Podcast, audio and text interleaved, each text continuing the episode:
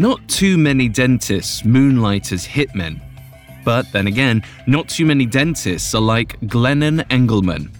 If you want to hear more episodes like these, follow Medical Murders. Every Wednesday, we examine the psychology and neurology behind heartless medical killers. Follow Medical Murders free on Spotify or wherever you get your podcasts. Listener discretion is advised.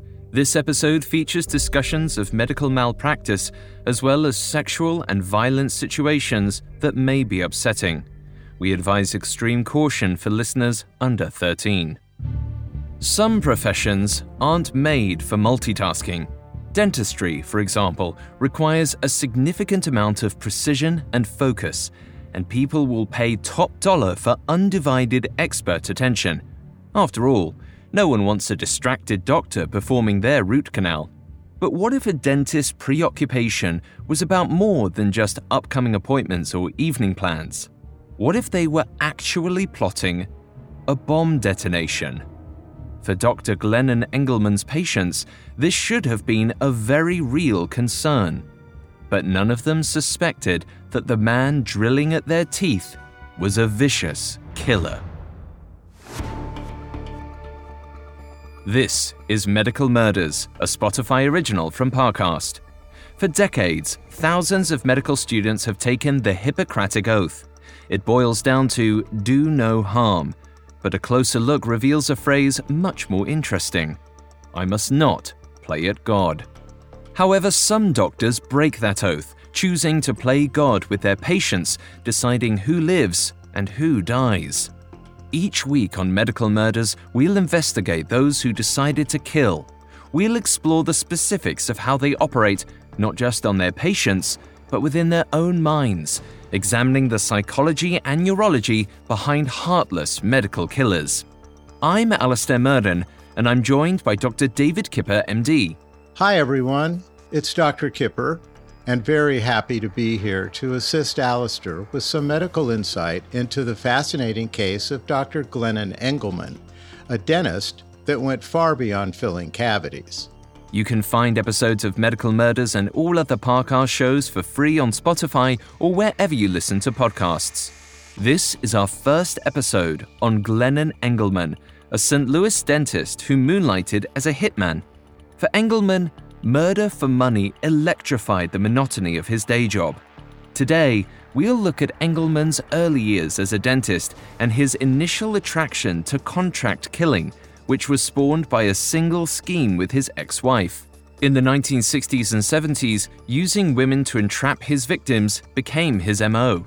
Next time, we'll follow how Engleman's greed, infidelity, and ego turned his closest confidants against him We'll also explore Engleman's final murders, which led to his capture and imprisonment. All this and more coming up. Stay with us. This episode is brought to you by Anytime Fitness. Forget dark alleys and cemeteries. For some, the gym is the scariest place of all, but it doesn't have to be. With a personalized plan and expert coaching, Anytime Fitness can help make the gym less frightening. Get more for your gym membership than machines. Get personalized support anytime, anywhere. Visit AnytimeFitness.com to try it for free today. Terms, conditions, and restrictions apply. See website for details. There's a new class of blockbuster drugs. Drugs like Ozempic. They're changing bodies. And all of a sudden, just the weight starts falling off. Fortunes. It just got too expensive. They're just bank breakers. And industries. There was a lot of excitement, there was a lot of skepticism. The impact of these drugs from business to health is just beginning. From the journal, Trillion Dollar Shot. Find it in the journal feed wherever you get your podcasts. It feels like we're all being told to go on this diet, take that supplement. Ozempic will give you depression, but you know what'll cure that? Weed. Or you could try to balance your hormones. At Science Versus, we're like, what the f is going on? Forget the crap online and listen to Science Versus. Just the facts. Oh, and a bunch of stupid jokes. What is a ghost's favorite fruit? Blueberries. That's Science VS. New season out on Spotify soon. 59 year old Sophie Barrera had no idea that January 14th, 1980, was her last day on Earth. If she'd known, she might not have spent the whole day working at the dental lab. But enjoyment was the last thing on her mind. Months earlier, someone had planted a bomb outside her home in St. Louis, Missouri. Ever since, she'd lived in fear that whoever it was would try to kill her again, and worse, the next time they'd be successful. Sadly, Sophie's dread was well warranted. At 4:45 p.m. on January 14th, Sophie ended her workday and headed to her red Ford Pinto, which was parked behind her dental lab. As she got in the driver's seat, she didn't notice the small piece of wood with a button jammed underneath the front left tire. It was placed carefully so that when the car rolled back, it would detonate a bomb waiting under her seat. Sure enough, Sophie started the ignition, put the Pinto into reverse, and set off the explosive. The blast blew apart the front of the car, shattered nearby windows, and hurled the steering wheel onto the roof of a six story building next door. But the vehicle's carnage was only half of it. Bits of Sophie's body had also flown in all directions. This explosion completely destroyed the lower half of Sophie's body. Death from a bomb detonation can come in many forms, but boils down to massive bleeding or blood loss caused from major internal and external injury. In Sophie's case, her legs took the brunt of the impact, and it's likely they were traumatically amputated by the force of the bomb's blast and flying metal shrapnel of the exploding car. Traumatic amputation is when a body part is accidentally torn and separated, violently detached from the rest of the body. This would have caused a severing of Sophie's femoral artery, the major blood channel to the leg. This alone would have caused a quick death from bleeding out. Technically speaking, this is death from exsanguination, which means severe and fatal blood loss. Sophie died violently, but instantly. This manner of death made two things clear about the killer. For one, whoever it was wanted to be sure Sophie died. They were also deeply angry with her and nobody was more irate at Sophie than Glennon Engleman, a St. Louis dentist Sophie had taken to court over unpaid debts. But it seemed she had crossed the wrong dentist. Sophie wasn't Engleman's first victim. She was his seventh. His first murder happened just over two decades prior. Many question whether killers are born or made, and Glennon Engleman's early history doesn't help much in answering that question. But one thing is certain before he started offing people, Glennon Engleman loved making pawns of them. After a stint at the Army Air Corps in the late 1940s, Engleman enrolled in a dentistry program at Washington University in St. Louis around 1950. It was here he perfected his womanizing ways, diverting him from his boring coursework. But his game as a so called player wasn't without its struggles. Though Engleman was only in his early 20s, he'd begun losing his hair, and his dough faced, pug nosed appearance didn't exactly draw in female attention, nor did his arrogance. However, Engleman had something a lot of other guys his age didn't charisma. That was what Ruthie first noticed about him. Ruthie was said to be a regular party girl who frequented bars around campus, and Engleman was unlike any man she'd ever dated. He was quick to charm her, wielding his sexual power like a hypnotic drug. She fell for him fast, and the two were married by 1953 when Engleman was 26. Despite this, the newlyweds never lived together, Ruthie lived with some students in female only housing, while Engleman continued to live with his mother. And he conveyed no interest in changing that. After all, he didn't have to pay any rent. That lack of financial responsibility was particularly important to Engleman in the years after he left college, as he started his own dental practice. Without monthly rent costs, he was able to provide good discounts to patients as he built up his client base on the south side of St. Louis, Missouri. But while his nature seemed charitable, his attitude didn't match. Though he depended on his mother for room and board, he boasted about his self reliance. And even though a vast majority of his clients were low income, he called people on welfare freeloaders. He was also an avowed racist, once investigated by the St. Louis Civil Rights Commission for refusing care to a black woman.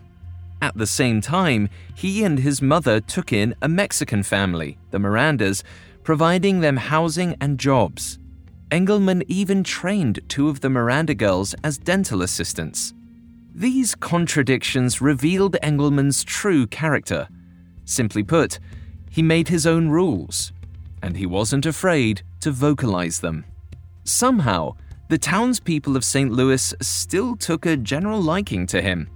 He may have been opinionated, but his flexible prices and walk in welcome appointment policies kept patients coming back. Though this didn't mean much to him, nor did the decent salary he made. Like his college courses, the mediocrity of his day to day life bored him. And when he wanted an escape, he followed his wild libido. Even though he was married to Ruthie, Engleman refused to give up his sexcapades. When his wife didn't satisfy him, he simply took his voracious appetite elsewhere. And Ruthie wasn't much better. The two cheated on each other consistently, a habit that didn't support their relationship. Soon, they divorced amicably in 1956 when Engleman was 29. It had been only three years. But it wasn't all bad news for Engleman because he'd been able to keep Ruthie in his life as a friend. They continued sleeping together, and he even provided her free dental care. Even when Ruthie remarried about a year after their split, Engleman had an urge to protect and provide for her. And he decided that the best way to do that would be to kill Ruthie's new beau. With her consent, of course. On December 17, 1958, Ruthie's husband of six months, James Bullock, headed out for his night classes at St. Louis University. It was around 7 p.m. At 7:37 p.m., Bullock's corpse was discovered in an alley behind the City Art Museum. He'd been shot, once in the chest with a shotgun, and twice in the head and once in the left shoulder with a 22 caliber pistol. Either injury might have been enough to kill Bullock. A shotgun blast of birdshot can do some real damage. When fired, the pellets burst from the shotgun shell and spread outward to cover a large wide area. If fired from a close enough distance, birdshot to the chest could cause fatal internal bleeding if the heart was nicked or punctured. Death from suffocation could also occur if these pellets managed to pierce the lungs, causing them to deflate and collapse. A second shot to the head was really a seal on the deal. The wounds here definitely revealed that the murderer wanted to be sure Bullock died.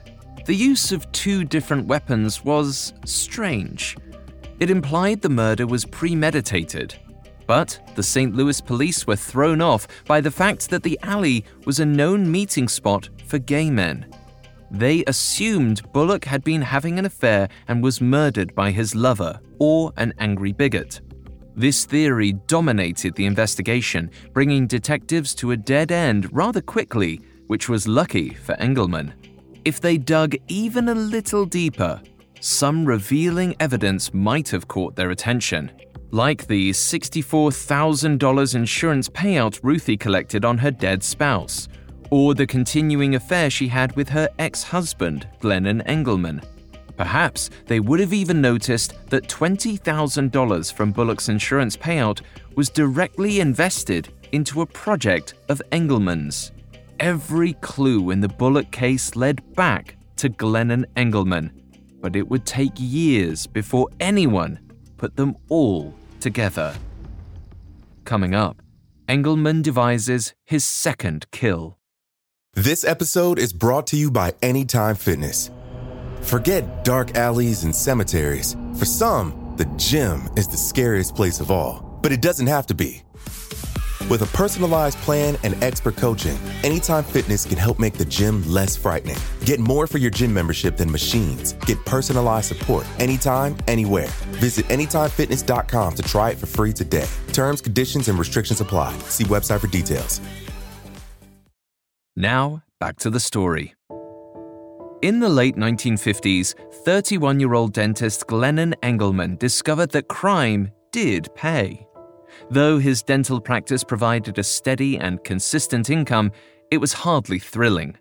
And Engleman's apathy towards his lackluster day job appeared to leave him hungry for reckless affairs and criminal schemes. His first murder in December 1958 only further escalated his dark desires. But for several years, he didn't act on them. Instead, he found himself a new girlfriend she was a librarian named Ida, and shortly after his divorce from Ruthie, Engleman married her. But the relationship was quickly tainted by Engleman's lust for other women. And it didn't take long before he decided that one in particular would be the key to his next plot. It was Ida's 18 year old niece, Sandy, who caught Engleman's wandering eye. Her innocence made her easy prey for Engleman. When he put the moves on her, she swooned at his charms. His advances were her first foray into her sexuality. Soon, Sandy began frequenting his office to do clerical work, which made a good cover story for their regular sexual meetings. With his confidence bolstered by his secret affair, Engleman decided it was time to put the savings from his first murder to good use he invested in a drag racing strip outside of St. Louis, thinking it would be a lucrative way to branch out of dental care. But his expectations had been ill informed. He quickly sunk under construction and operating costs, losing every last cent of the $20,000 he'd made off of Steve Bullock's murder. But Engleman couldn't just let his bold business venture lead nowhere.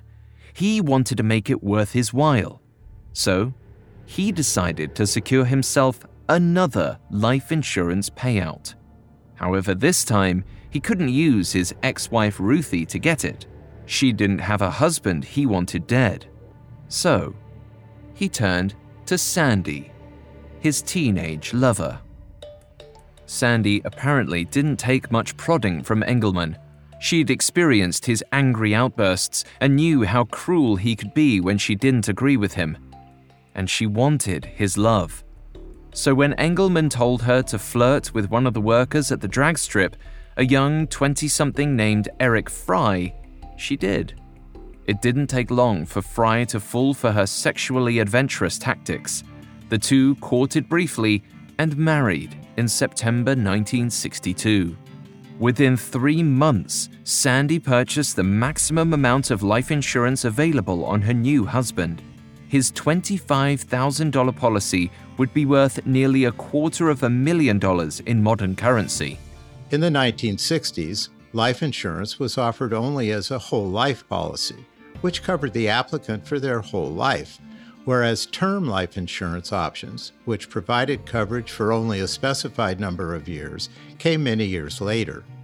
Because of Frey's age and his relatively clean bill of health, he was easy to insure. Life insurance companies often require medical exams to uncover previous conditions to assess their risk. These measures are taken to identify health risks that could cost carriers money, and some common red flags they look for are obesity, whether someone smokes, and if someone has a history of substance abuse or mental illness. Life insurance companies will review the patient's records from their own doctors but will have a doctor from their insurance company perform the examination. Eric Frey seemed to be the perfect specimen young, active, and healthy. His large policy pleased Engleman, and in the late summer of 1963, he decided it was time to pounce. Frey and Sandy had been married almost a year when Engleman asked Frey to help him with a big project out on the drag strip. There was an old well on the property that Engleman wanted to seal with dynamite. Frey agreed. His stint in the military made him proud, and he relished the opportunity to impress Engleman with his knowledge of explosives. So, on September 26, 1963, Frey and Engleman met at the drag strip and planted the dynamite in the well. Frey wired the charges and stepped back from the hole, pleased with his work. But as he looked down at the detonator button in his hand, preparing to set off the dynamite, Engleman hit him over the head with a large rock. Stunned, Frey turned around in horror to find Engleman holding his makeshift weapon. As Frey caught on to what was happening, he allegedly screamed at his employer, Why? Why do you want to kill me? But Frey was slurring, and a gurgling came from his throat. It seems clear that he suffered a traumatic brain injury from the blunt force trauma of a rock to the head. Traumatic brain injury is characterized by physical damage to the brain caused by an external force. This damage usually manifests as bruising, bleeding, and torn tissue. It also makes sense that Frey was slurring his speech and making gurgling sounds, as acute traumatic brain injuries have been known to cause dysarthria, a condition that impairs the tongue, larynx, and coordination of the muscles that control vocalization. This kind of injury can often be fatal, and death would likely be caused by a brain hemorrhage or bleeding in the brain. Surviving this kind of trauma is also likely, depending on the severity of the damage. Though he was stunned by the blow to the head, Frey was still alive. But Engleman was quick to finish the job. According to one account, Engleman shoved Frey into the hole, then hurried away, pulling out a second detonator. Then he pressed the button. Within seconds, the dynamite exploded and the well collapsed. Several tons of dirt and debris buried Frey, who at that point might have still been alive. Being buried alive is a horrifying thought. One major cause of death from this would be suffocation. When someone gets completely covered by debris and soil, they're unable to move, and the pressure from the surrounding dirt on their body can be immense. The weight of this amount of dirt covering them compresses their chest, which renders respiration impossible. And to clarify, the soil would basically get inhaled, causing obstructions in the air passages of the nose and mouth, making breathing even more impossible.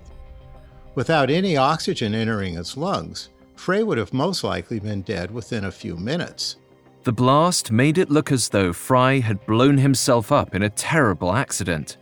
Then, without a second thought, Engleman launched into theatrics, hollering for help at the top of his lungs. He screamed Eric Frey's name over and over, feigning shock, then demanded, Someone get to a phone and call an ambulance. It looks like Eric's dead. But on the inside, Engleman grinned. There were several witnesses at the drag strip that day, including Sandy, but it seems nobody told the sheriff anything suspicious when he arrived on the scene. So, he ruled Frey's death an obvious accident and didn't even bother filing a report. When Frey's body was pulled out of the well, his widow Sandy requested that no autopsy be performed. Following Engleman's advice, she had her husband cremated immediately so nobody looked too closely at his head wound. But even with the body accounted for, Sandy's work was far from over. The night of the bombing, she called her insurance agent and reported Frey's accidental death, then promptly asked when she could collect her $25,000 check. The insurance agent was shocked to hear from a widow on the day her husband died especially considering their wedding anniversary was only days away. In another twist of fate, it was the insurance company that did the most thorough investigation of Frey's death and nearly uncovered the plot. They initially refused to pay out the claim as they scrutinized the relationships between Sandy, Frey, and Engleman. the lead insurance agent on the case, was rumored to have an entire filing cabinet devoted to the strange cast of characters.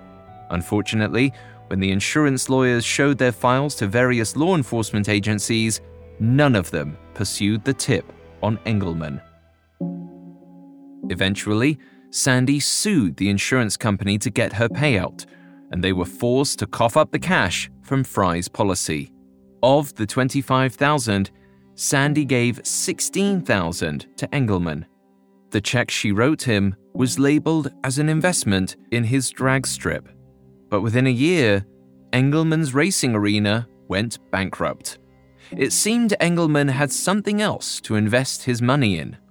Just months after the money from Frey's death came in, Sandy gave birth to a little girl. At the urging of Engleman's wife Ida, who had deep suspicions of her husband and niece's relationship, Sandy moved several states away to live with her grandmother. But out of sight was not out of mind for Glennon Engleman. The child that was likely his may have been his primary reason for killing Frey and collecting on the insurance payout. He justified his violent crimes believing they were helping the people he loved most. First, it was his ex wife Ruthie. Next, it was Sandy and the baby. And, just like his first murder, the threat of an incriminating police investigation never came. With the drag strip closed and Sandy gone, everybody soon forgot about Eric Frey's death. Engleman settled into the routine of his dental practice once more, taking a temporary reprieve from his criminal life. It would be over a decade until Engleman decided to kill again, and his next murder would be more complex than any he'd previously committed. But just like his first two, the scheme would require a female accomplice. Up next, Engleman enlists one of his employees in a long term murder plot. Now, back to the story. By 1976, 49 year old Glennon Engleman had churned through a series of wives, mistresses, questionable investments, and a pair of murders. He moved through his personal life quickly and without regret.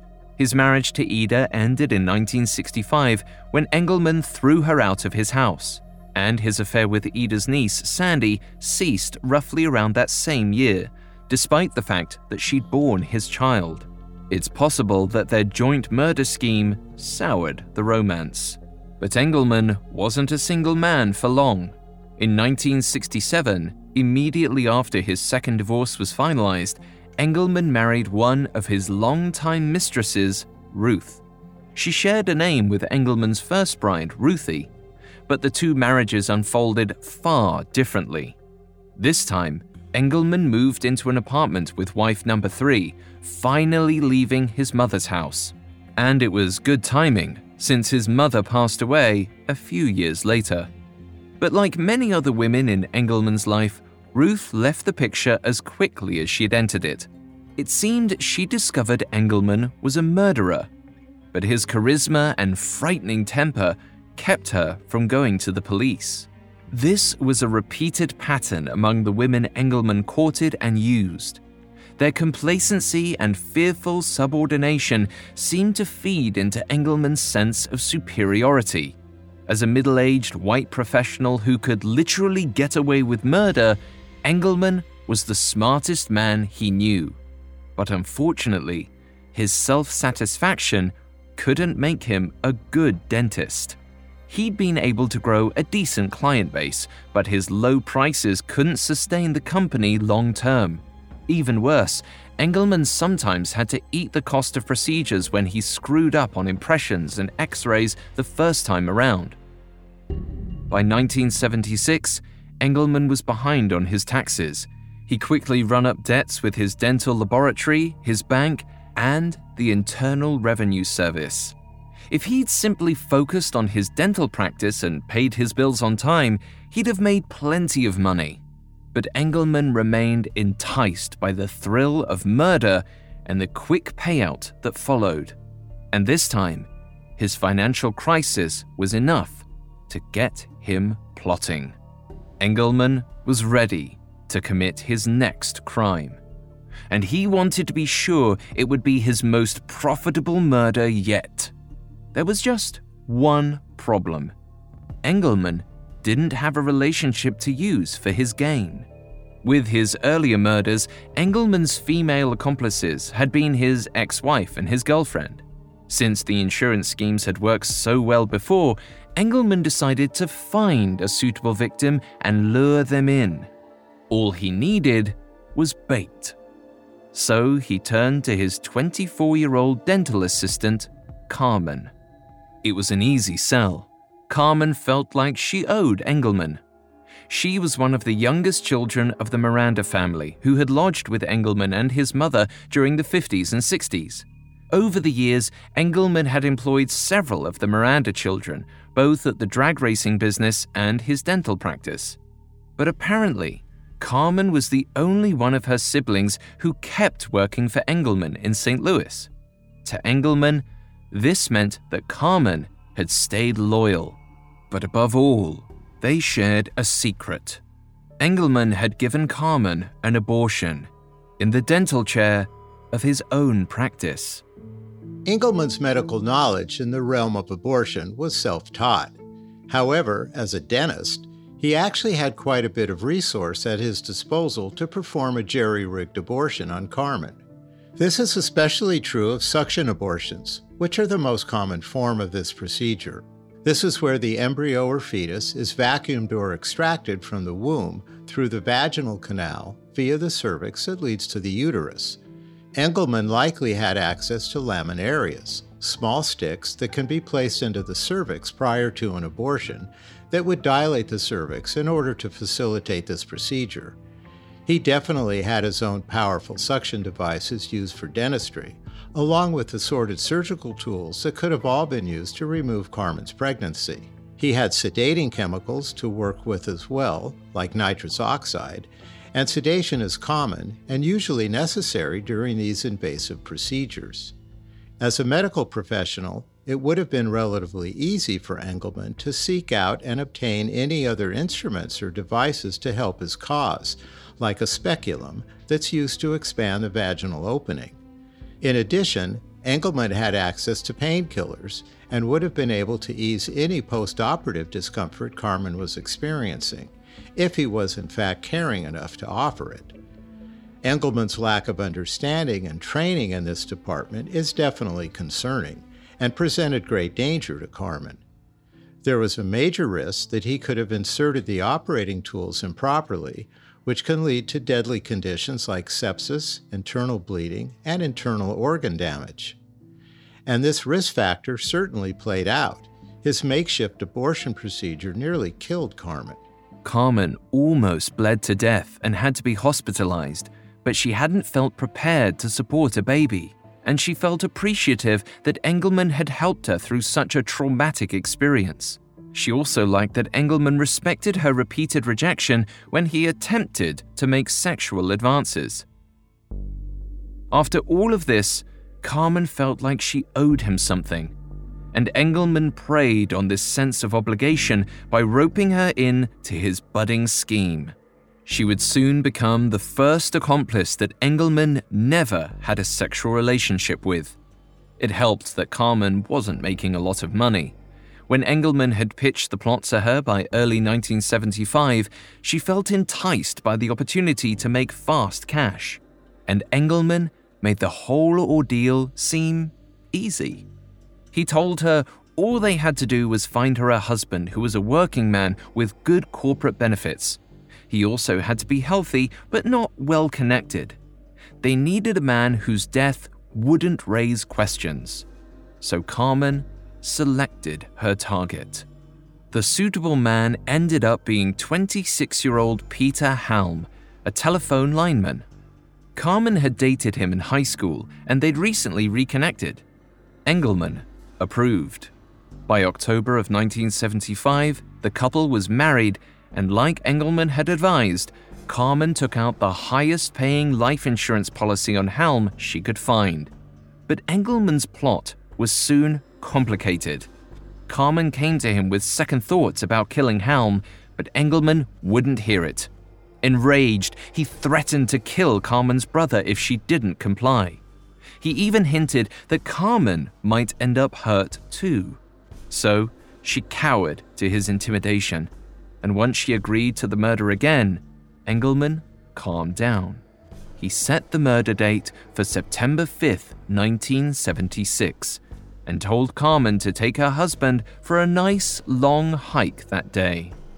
Carmen and Peter Halm arrived at the predetermined trail and walked toward a distant complex of caves miles from the nearest road. A few miles in, Halm was tired and wanted to turn around, but Carmen urged him forward. At one point, they stopped, seeing beer cans hanging from the trees along the trail. Carmen noticed that several cans had bullet holes in them, as though somebody had used them for target practice or setting the range on a rifle scope. Halm noticed the cans too, just seconds before a bullet plowed into his back just below his neck. The shot struck Halm along the spine between his upper back and neck. A gunshot directly into the upper thoracic spinal column would have completely paralyzed Halm's body below the bullet's entry point. This would cause him to lose muscle control and the ability to breathe, and also sever the cardiac nerves needed for normal heart functioning. If the extent of the damage was a bullet lodged in his spinal column, Halm would have been dead in minutes without intervention. However, because of the power behind the rifle shot, the bullet almost certainly penetrated deeper than his spine. It's more likely that Halm was instantly killed by the bullet going directly into his heart, lungs, and or the aorta. Halm face planted into the dirt. Carmen screamed. Moments later, Engleman emerged from the trees, carrying a rifle. He grabbed Carmen and told her to stop screaming, but she was hysterical. Another group of hikers was approaching, so Engleman fled from the scene. Halm's murder didn't immediately raise suspicion in relation to Engleman.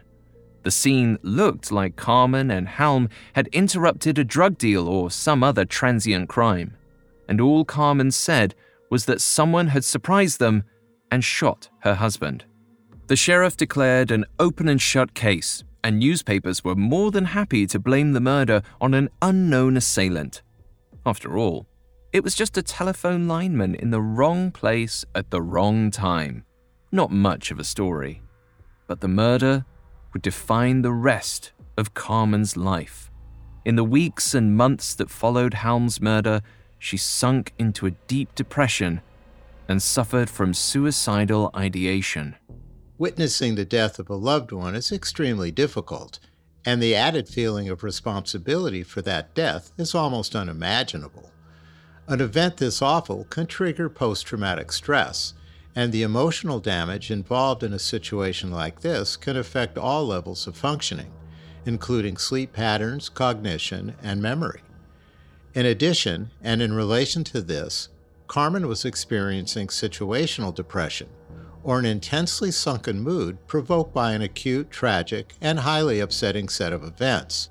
A situational depression is different from a depression that is chronic and responds better to talk therapy than conventional antidepressant drugs. Carmen's suicidal thoughts were a more serious form of depression and would have required medication coupled with talk therapy. It's likely that Carmen had a pre existing imbalance of serotonin that pushed her from a situational depression into thoughts of suicide. Having an imbalance in this neurotransmitter predisposes people to rumination and obsessive thinking, which makes any bout of a situational depression far more severe. In essence, her underlying neurochemistry probably made awful circumstances even worse. Carmen was understandably unable to cope with her feelings, and this experience affected her to the point that it required hospitalization. While Carmen was hospitalized for her depression, her family helped care for her, but Engleman spared her no sympathy. As far as he was concerned, he and Carmen shared the dark secrets of her abortion and murder. He called their relationship homicidally intimate. And Engleman believed that entitled him to $10,000. Though Halm's life insurance had been valued at nearly $75,000, Engleman was more concerned with getting a smaller cut faster, enough to settle his tax bill. So, he was persistent with Carmen, but she grew increasingly difficult to reach. Her brother Nick took over the insurance collection, but it wasn't long before he realized Engleman's knowledge about Halm's policy was more than just suspicious. He remembered that Engleman had been around when that terrible freak accident at the drag racing strip had killed Eric Frey. The more Nick thought about it, the more he suspected foul play. Soon, it dawned on him. His sister's ex boss wasn't just involved in Carmen's life. By the looks of it, Engleman seemed to be involved in her husband's death. Nick didn't want to risk his own life saying no to Engleman's cash demands. So the moment the insurance check came in, he paid Engleman his cut. And as Engleman grabbed his cash, he quickly confirmed Nick's dark suspicions. Engleman said, Your brother in law was a hard man to kill. He had outright admitted to murdering Carmen's husband, Peter Halm. Engleman's loose lips were likely the result of his growing self righteousness. His insurance schemes had worked three times now, and he was still free. So he saw himself almost as a demigod, untouchable by the laws of man. And this hubris would soon lead him to his next plot one that would up the ante. Why kill one person at a time for insurance when he could murder three people for their entire life savings.